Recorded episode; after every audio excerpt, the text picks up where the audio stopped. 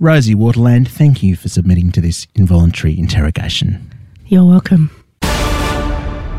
Trust no one. The level of sedition, anti authority behavior, and advertiser unfriendly thought crime has reached record levels, especially amongst Australia's elites.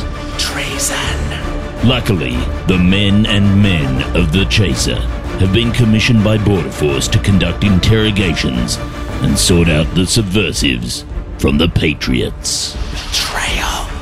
In conjunction with ASIO and the Five Eyes intelligence sharing protocols, this is Extreme Vetting with The Chaser. The Chaser. Now, Rosie, we normally start these chats by asking you where it all began. You've written a book about this called The Anti Cool Girl, but for those who haven't read it, the very few people who haven't read it, tell us about your childhood. This will take what, three or four hours? Um, well, both my parents were alcoholics and drug addicts. I've got this down so fast now. Um, my dad had schizophrenia. My mum has bipolar. So my sisters and I grew up, you know, essentially in and out of the foster system. Pretty chaotic, pretty tumultuous. But um, you know, in the anti cool girl, I tried to write it.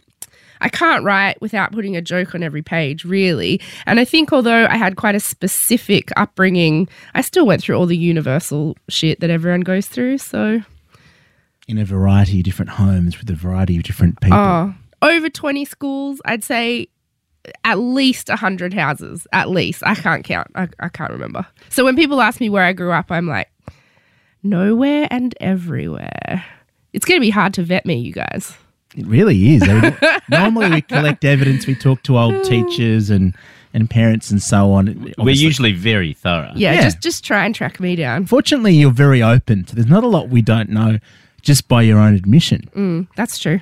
But did that upbringing give you skills in being everything to everyone, like and manipulating people? You know what? It probably did. I would say I was a little bit of a kid chameleon. Like, you've got to always impress the adults around you. That was to me the most important thing. Always make sure that whatever adult is looking after you likes you. So I was definitely a massive try hard and probably a bit of a manipulator in that respect. Now, we normally ask our interviewees to reveal something illegal that they did as a child. Um, what's the first thing that comes to mind, Rosie?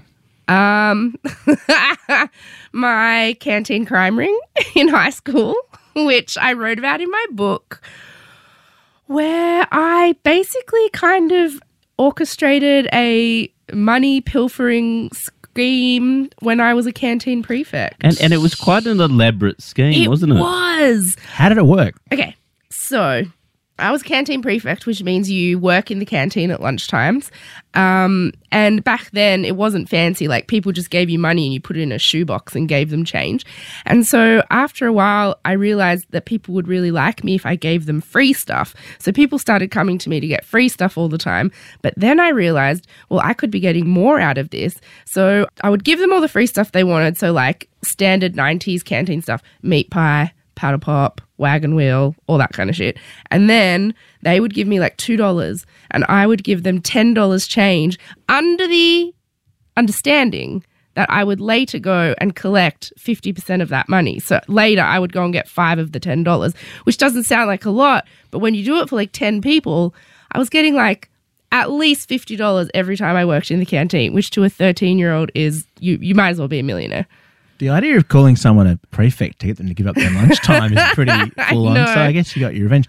So surely that couldn't last forever. At some point, did someone try to balance the books? Well, see, the problem is my canteen line got suspiciously long because I was giving I was giving everyone free stuff plus they were getting free money.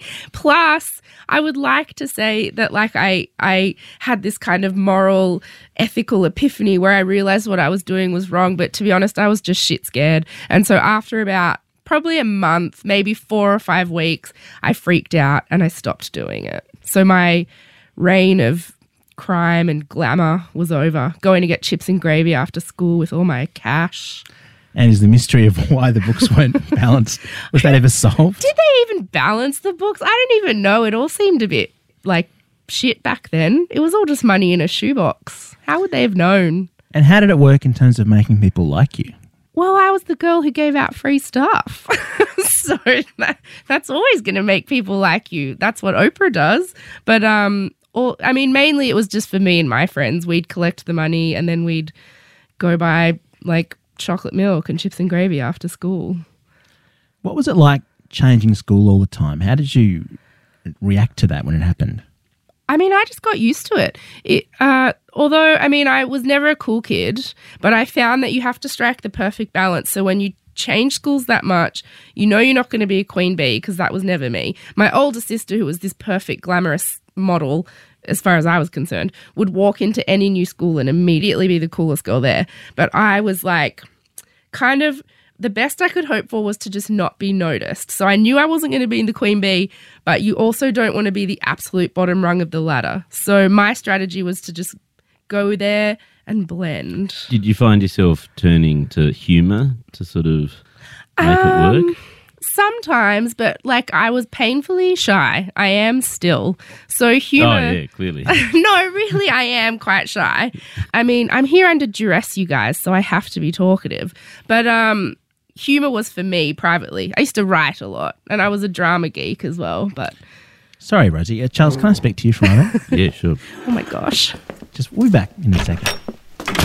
Do you think that she's trying to get us to like her as though we were older kids at the school? I think that is definitely um, what's going on. And I think actually Malcolm Turnbull would be very interested in getting those skills, Dom. How to make people? I know. Yeah, I mean, we How to win put, people over? Yeah, put them in touch, and uh, I think Rosie could actually help out. Well, I mean, my concern is that it's it's kind of working. It is working. Like I, I find myself sort of liking her. You've got to be strong, Charles. What are we going to do? Should we should we try some torture or something like that to sort of? What would Peter Dutton do? Yeah, that is right. What would Dutto do? Look blankly and not understand what she was talking about. Okay, let's try that. Okay. Sorry, Rosie. So I guess going to all these new places and trying to fit in uh, to new environments. What was the hardest environment that you had to fit into? school wise, Yeah. Um, probably I went, you know, like I said, I went to over 20 schools. They were all public, shitty schools. The worst one was when I went to a private boarding school on the North Shore when I was in years 10, 11, and 12. This is very useful to us because under this particular government, that's where they all came from. So they don't understand how to relate to the rest of the community. But you would have uh-huh. some insight into that. What do people seem like in these fancy schools? What did you think of um, it? Look, to be honest, they were assholes. Straight up. So the government's got the same problem. Was it all girls? No, it was a co ed boarding school on the Upper North Shore, which legally I am not allowed to name because I say a lot of bad things about it in my book. Isn't there about one of them? Yes, there is. Google it. Google away. Um, Anything you Google is legally your own responsibility. And remember, Um, we collect all the metadata on that. exactly. We will know who you are. So um, it was just it was a really horrible experience. The the kids it was this school with facilities like I had never seen. I mean, I came from a school where kids didn't wear shoes to class and where we didn't have enough chairs in the classroom. And I went to this school that had an aquatic center and a movie studio and and a three level library with escalators. Um, and and the facilities were amazing, but the kids were shitheads. I've never been so badly bullied in my entire life. Like what? I think they could tell I was different. You know, I'd I'd been going to a public high school in the Blue Mountains up until that point, so I just didn't know how to fit in with those kinds of kids. And also I was really shy because I knew how different I was. And I just nothing was right. I didn't have the right hair. I didn't have the right like I just I did not know that people of that kind of uh, wealth and socioeconomic circumstance existed in the world. It was just, it was like another universe to me going there. And do you think they were aware of how privileged they were? Absolutely not. No. They, oh, except to think that they were better than everyone else, but they certainly had no idea the bubble they were in. And I don't think they really believed that schools like the ones I had been to existed outside of movies. They just did not understand that. Once you started writing about this, have any of your old classmates gotten in touch and said, gosh, we sucked or anything like that? Um, I had a couple people who said they had no idea because I was a boarder. Most of the my bullying went on in the boarding house, so people who went to the day school, I think, weren't exactly sure.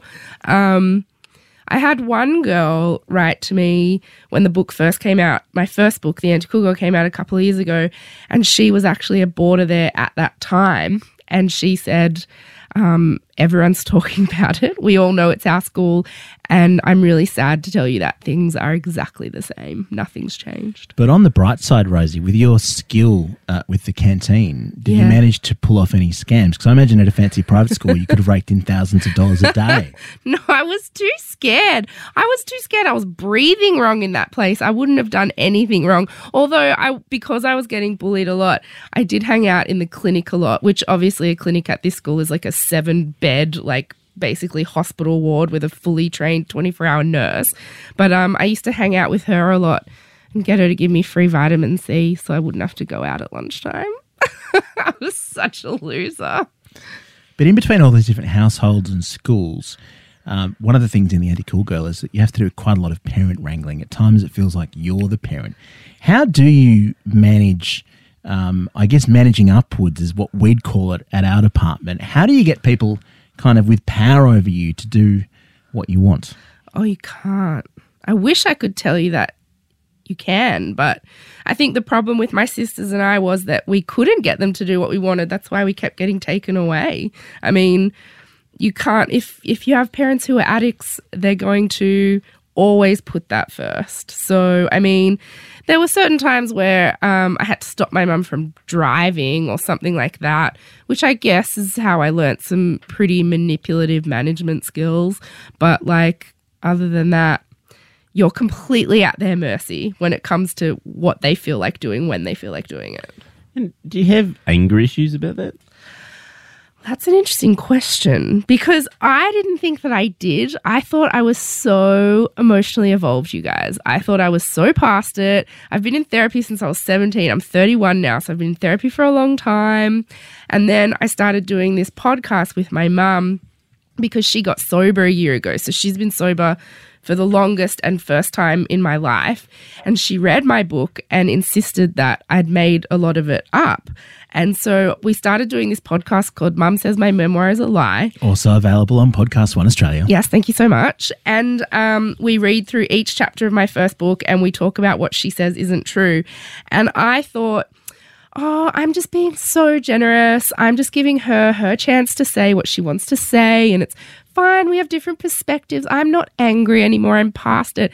But there were some days recording where she insisted something didn't happen. And I was just like, fuck you. Like, and so I got really angry and I thought I wasn't angry anymore, but I think I am. Look, that's very interesting, Rosie. Just a moment. Charles, she says she's got this podcast, but we know she's an adept liar. The new book's called Every Lie I've Ever Told. Yes. Do oh, you want to check if it's real? Okay, I'll just get out the PodcastOne app. Oh, look. Yeah, no, it does exist. It's a real thing. Isn't that amazing? Okay, well, let's listen to some. Can we talk about the Mormonism, please? Yeah.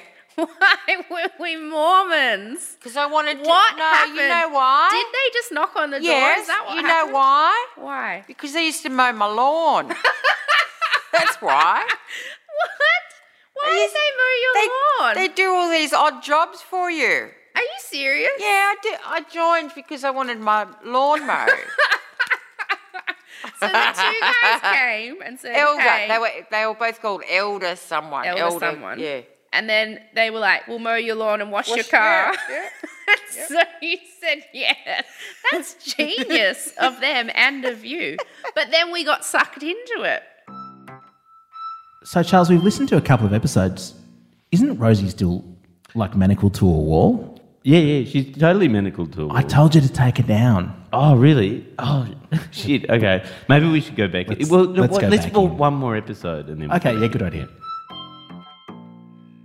But then you just stopped going to work and it just all went to shit. Because I had a psychiatrist, and he basically said to me, "Whatever you do, Lisa, don't ever give up work, mm. because that means I would could use it as an excuse to totally do whatever I wanted, get bloody drunk, because I knew I did I didn't have the responsibility of having to get up the next day and go to work. As soon as I gave up work, that was the worst thing I ever did. You know what makes Everything just got worse and worse. You know what makes me sad when you say that? What? That like work was enough of a motivator for you, but like we weren't. I know. Sorry about that uh, short delay, Rosie. You doing all right? Yeah, thanks for leaving me up here, guys. Should I take it- take you down? Do you want to be taken I off think- the wall? Yeah, at least give her arms. A Well, of yeah, maybe my arms would be a little more comfortable. Okay, here you go. Is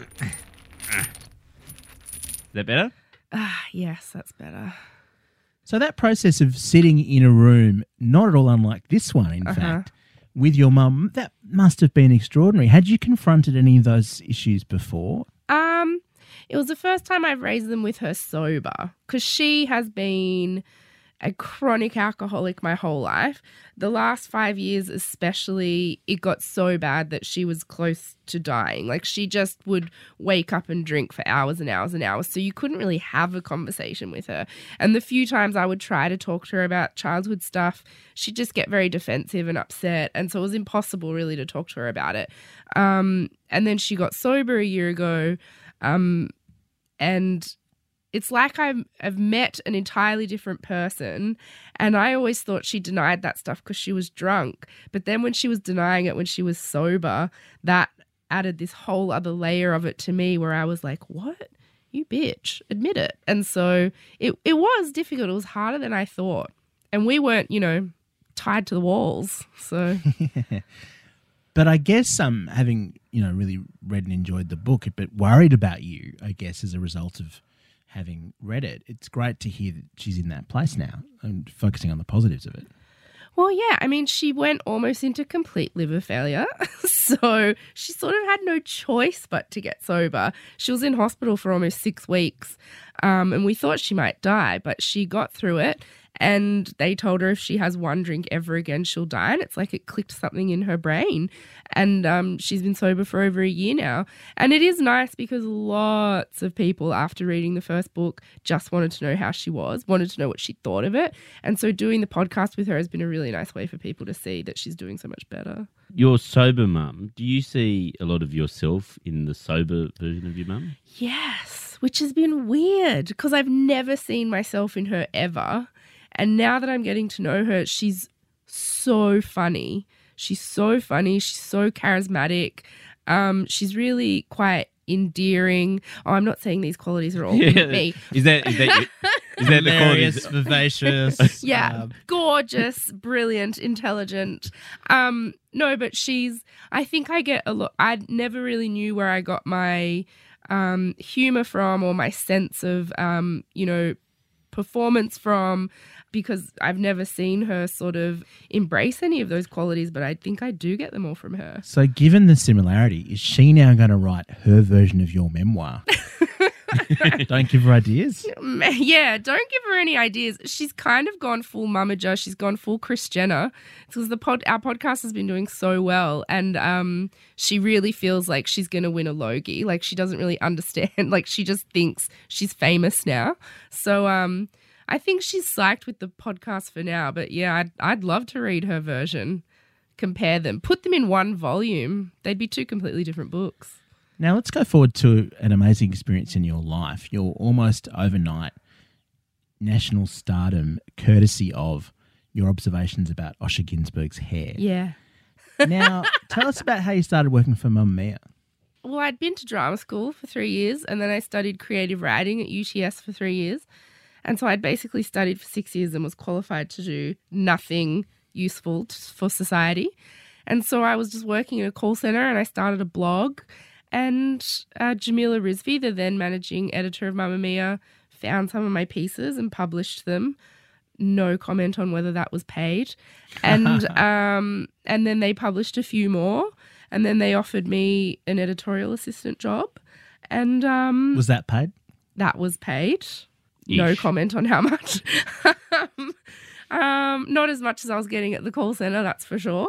But I was psyched to just have a full time writing job. Like I could not believe that I had this writing job. And um, then a few months into it, uh, the very first season of The Bachelor was starting, and um, I had loved what Ben Pobjie did with the MasterChef recaps. And so I said to Jamila, I think I can do that, but for The Bachelor, I think I can make it really funny. And they didn't really get it, Jamila or Mia, um, Mia Freedman, the boss. They were like, no, that show's gross. It's not going to be funny. We're not going to pay you to just sit around watching TV and writing about it. So I did it in my own time at home because they didn't want me to do it in the office. And um, after, you know, a few weeks, it was popular enough that they were like, all right, we'll pay you to do it. And so I started doing it in the office and then it just kept getting bigger and bigger and bigger. And how popular was it at its peak? I know um, at its peak it was getting millions of clicks, which is a lot. Um, and like, I don't know about the numbers because I never really cared. I just cared if they were funny, but a lot of numbers. Because I was working in radio at the time, and there was just a feeding frenzy over getting you on to talk about The Bachelor. Yeah. And um, I ne- I'd never watched a second of The Bachelor ever, ever. But I feel like I know it incredibly well because of the recaps. Yeah. I mean, I probably could have um, parlayed that into becoming an entertainment reporter because everybody wanted me to talk about TV. Everybody wanted me to recap everything. And I was like, I'm not a reviewer. I just write satire about this dumb show. And so everybody asked me to come on all the time. And the only show I really did was um, Richard Glover's show at the time. I just did one interview about it because I think he understood that I wrote satire and it and I wasn't just there to gossip about to be honest, I can't even remember their names because I don't care. Like I didn't care about it that much. But it's a ripe target for piss taking, wasn't it? Yeah, I mean, I was piss taking it, and a lot of people have gone on to do that really, really well. But um, it was never really like I never intended to be a television writer. It just kind of happened. Just a sec, Rosie. So, Charles, she's very good at taking ridiculous, unpopular things mm. and writing about them in such a way that people love them and they become a cult hit. She could be like the head of propaganda for the department. She could write stuff about why Manus is great why, and yeah, why Nauru is the place to Tropical go. Paradise. Yes. This could work. Like it. And maybe, you know, like do a little personal profile of Peter Dutton, you know, Yeah. charismatic man. She could come up with a nickname. She's really good at nicknames. Yeah. And it doesn't matter if people are laughing at him because he'll pretend to be in with the joke. Let's pitch it to the boss. Okay, great. You call him. No, you call him. No, you call him, Charles. I'm your boss. That's an order. Why? Why don't you want to do it? Oh, you know, just in case he hates it. Oh, thanks. Hey, Andrew. Oh, yes, Charles. Yes, what is it this time? What do you think about Rosie Waterland as head of propaganda for Border Force? Rosie Waterland. Isn't she that terrible person who lies all the time? Well, well yeah, when, when you put it like that, it sounds a bit mean, but that's what her books are about. Whose life is one long series of catastrophes and fuck ups. Yes, sorry I even suggested it. It was Dom's idea. Give me the phone. No, what? It was Charles's idea, sir. It was all Charles's idea. No, no, it's a, it's a great idea, Dom. Great idea. In fact, tell Rosie to get started on that Peter Dutton profile immediately. The title is Peter Dutton. Too charismatic or just charismatic enough? Of course, sir. And it was actually mainly my idea. Shut up, Dom. So, yes, sir. Sorry about that, Rosie. Just had to make a quick call. Anyway, got an idea. Okay. So, you took The Bachelor, something that was pretty ridiculous. Yeah. and you made people love it. You made it a cult hit. Mm-hmm. And I think everyone in The Bachelor thought you were laughing with them instead of at them. Yeah. So we were wondering, um, we've got a bit of an image problem at Border Force. We're kind of like the Bachelor of agencies. You know how like Mia and Jamila were kind of like, oh, that's terrible, sexist, horrible. Mm-hmm. We get those kinds of words used about what we do all the time. Yeah, right. Except from most of the Australian public. Yeah, from Gillian Triggs, human rights lawyers, those sorts of people. Whatever. Is there any way you could recap what we do and make people love Make it really cool. like a pop culture sensation? Oh, you mean so like make like Manus Island a holiday destination? Yeah, let me just pitch something to you. What about if, if you called us instead of Border Force, we became Bofo? Bofo. Hashtag Bofo. Could that Hashtag Bofo for life. But L Y F. Love it. Yeah, man. I can get the kids with a Z loving you guys. Because you understand millennials. I mean, Yeah. we've got no idea. No, we we're, don't. we're Gen X. We've well. I'm the tail end of of millennial. I just scraped in as a millennial. I was born in 1986, but I understand them. I Maybe- can get you in. You are their queen, are you not? Well, I was for a while. I don't write about The Bachelor anymore, so I don't think they care about me anymore. Maybe you could write a hashtag for us. Well, I think hashtag Bofo for life. Right. Yeah. You So don't seem that impressed, guys. That's that's the lingo. Trust No, me. we, we are in serious awe right Plus, now. you need a bunch of memes. we do. Yeah, you need some memes. You got to you got to start a Tumblr with some funny memes on it. You know, maybe like put some funny stuff on Peter Peter Dutton's head. Maybe Now- some Snapchats from Manus. Yes. And we could pay you as much as Mamamia paid you. Right. Well, I mean, Are you? We've got a no. We've got a lot of money. We're the only part of the government with money. Oh, This yeah, could be that's true. huge. oh my gosh, this could be really funny if you did like Snapchat stories are so popular. My 14 year old niece tells me, and it could be like, hey, what's up? Did you eat today? No, I didn't. Hmm. Hey, I've got this medical emergency. You think they'll let me off? I don't know, hmm. man. Tune in next week. And what you did with with Osher, I mean, admittedly, he was more popular than than Peter Dutton. But could you m- maybe do something of the sort of thing? Because you made Oshy's hair a character. Yes. What about Dutto's face? Would that Dutto's face? Um, should he own the potato thing? We've been telling him that maybe he should, he doesn't I think us. he should. You know what? Osher did not like me talking about his hair at first. He got very funny about it. He didn't like that I made jokes about him dyeing his hair, which he clearly did. Um, he doesn't anymore, but back then he did. And so I made jokes about this perfectly chocolatey brown color that could only come from a box and and about its glorious height. And he um he got a bit funny about it, didn't really like it. Then he saw the benefit of it because the hashtags blew up, his head became a meme, he became really popular. So, what we need to do is put together a case file of Oshi's hair going from like a nobody on the show mm. to a huge deal, a character in itself. Show that to Dutto and say, we can do this, but for your face. What do you I reckon? can, I can imagine the PowerPoint presentation now, Charles. This could be- Guys, PowerPoint, no. no, but for Dutto, it's all he understands. Oh, right. Okay. Oh, yeah, I guess. Do they even still That- have PowerPoint? He understands PowerPoint and he understands hitting people on their head with phone books. 'cause He's Yeah. a Queensland cop. Right. That's all we've got. Well, I think if we put together this case study, think he might go for it. This is very, very exciting. Yeah. Rosie. Now let's talk about your book because you have some more skills that I think could be relevant to us here at Border Force. It's called Every Lie I've Ever Told. Now, Charles and I, our, our personal training development goal Hmm. is to become better liars. We're actually It's in our KPIs. we're not really good at it. I'm pretty good. so this book is full of Lies I've told. lies that you told that you've confessed to. Except, is that a lie in itself? Is it, Dom?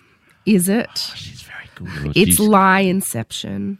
Look, it's yeah, I mean there's that was I came up with the title first cuz you know, I had already written a memoir at 28 and I had to write another non-fiction book cuz I signed a two-book deal, so it was in my contract. How much more life did you have to adapt? I had none. so I thought two memoirs at 30 is a bit insufferable. I have nothing left to say. Um, and so I came up with this title, Every Lie I've Ever Told, and just decided to write a bunch of funny essays. Um, and so there's a lot of a lot of my secrets. There's a lot of true stuff in there, or is that just cover?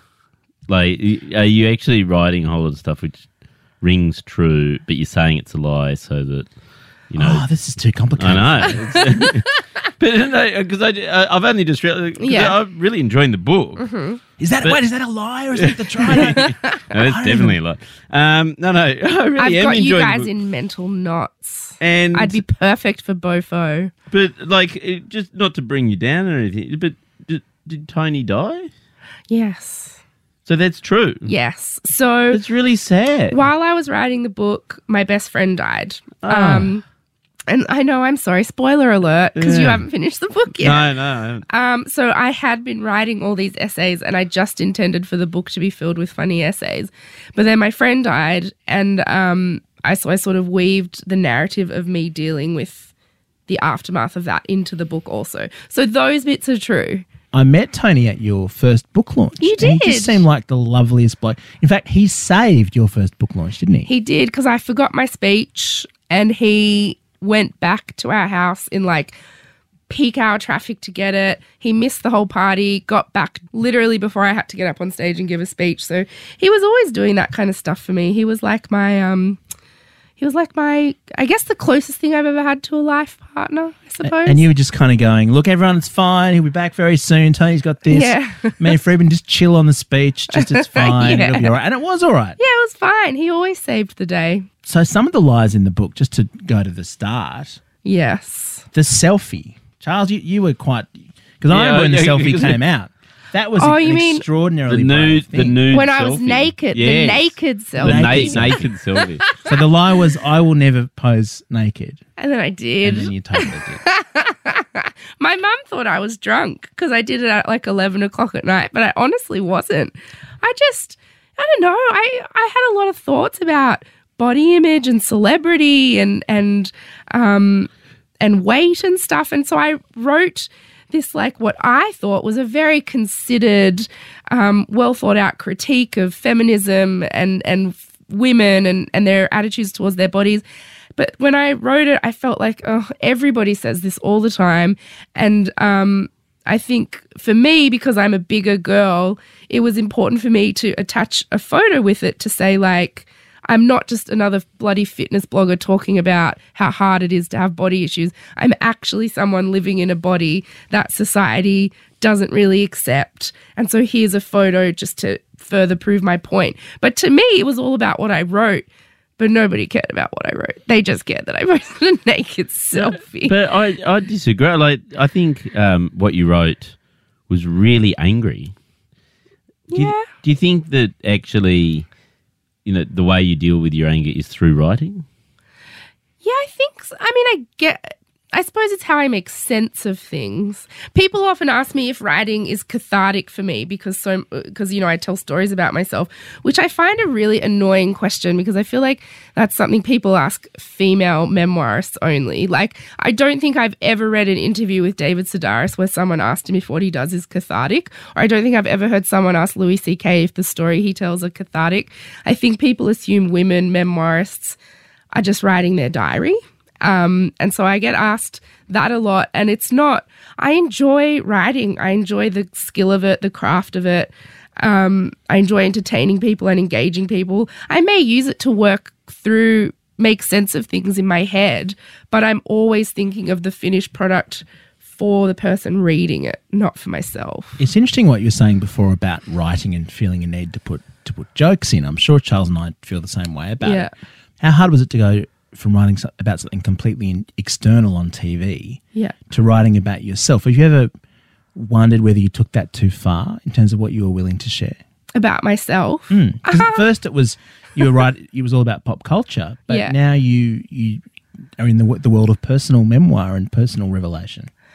I don't know. I mean, I just to be honest, I'll I'll reveal anything for a good story. I don't know if that's the drama school student in me or uh, I just want to entertain people and and engage with people and move people and I mean, if I feel like uh, there's so much humiliating stuff about me in both my books, but if I think it's a good story, I want to write it down. Dom, can I see you for a moment? Yeah, sure. Sorry, Rosie. Charles, we really like people who confess. That's true. But but I'm worried that like if all her confessionals are out there, then there's no blackmail material. Like That's really what are we going to do? Uh, we've it, we've got to use the carrot this time. I think she she seemed to go along with the Peter Dutton image stuff, unless she was just lying to us. Well, it's so hard to know. Let's let's see what we can figure out. But no, I, I don't think the stick's going to work on this one. No, it's not. Should we tie her back up? Do what you got to do, boys.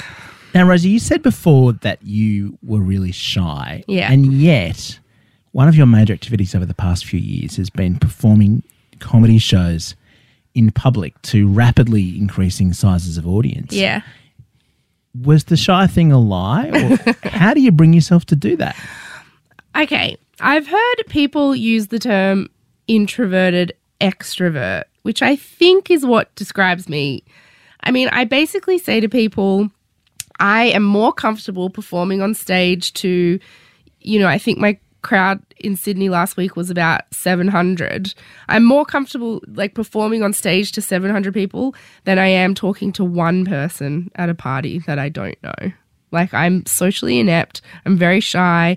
I don't know how to talk to people. I- don't really know unless they watch the same TV shows as me. But performing's, I don't know, it's different.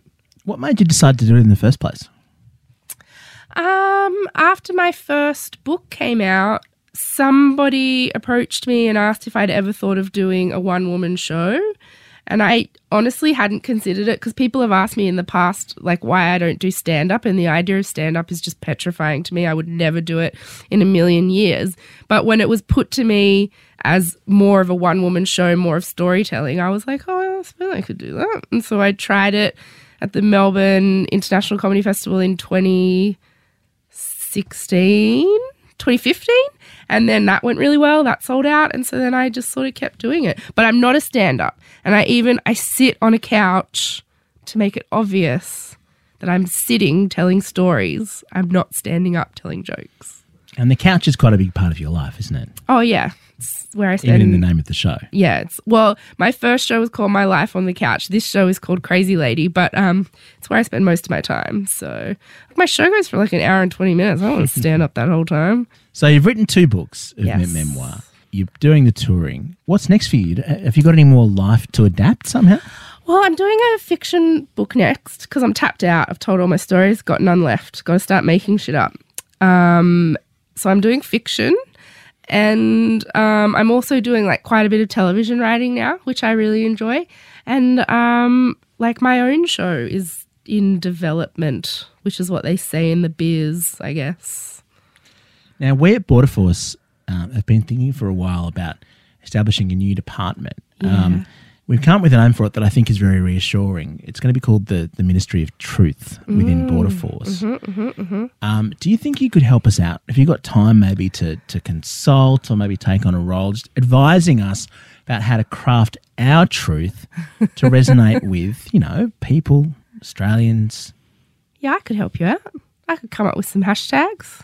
Yeah, come up with some some social media strategies for you. I suppose. Would we have to understand what Snapchat was? Um, Can That's- you handle that for that's us? what you hire really poorly paid young people for. What a good idea. Oh, that's a great idea. Yeah, Even more lowly paid than us. to know how We, to we could that. put them on that, you know, path four dollar an hour internship. Yeah. $4 an hour. Oh, internship you don't even have to pay. Oh, that's free. Can you help us recruit millennials and to pay them four dollars an hour? Yeah, We'll pay you obviously a huge amount to do that. yeah, of course. Yeah, I can do that for sure. Just tell them that they're getting exposure and a really good opportunity, and that should be payment enough. They This always fall for that bullshit. I think we might have a deal. Okay. How do millennials say we've got a deal? Hashtag deal made. Welcome to Team Truth. Thanks, guys. Oh my gosh. The book is every lie I've ever told. It's n clearly not every lie she's ever told, but it's a good start. Thank you so much, Rosie. You're welcome, you guys. Can you unchain me now, please? Mm. yes, a deal's a deal.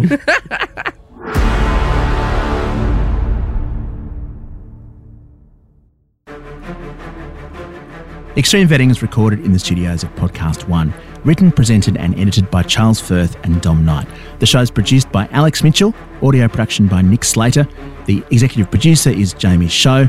And to get in touch with us or for more episodes, head to podcastone.com.au or download the PodcastOne app. And remember, no one is safe.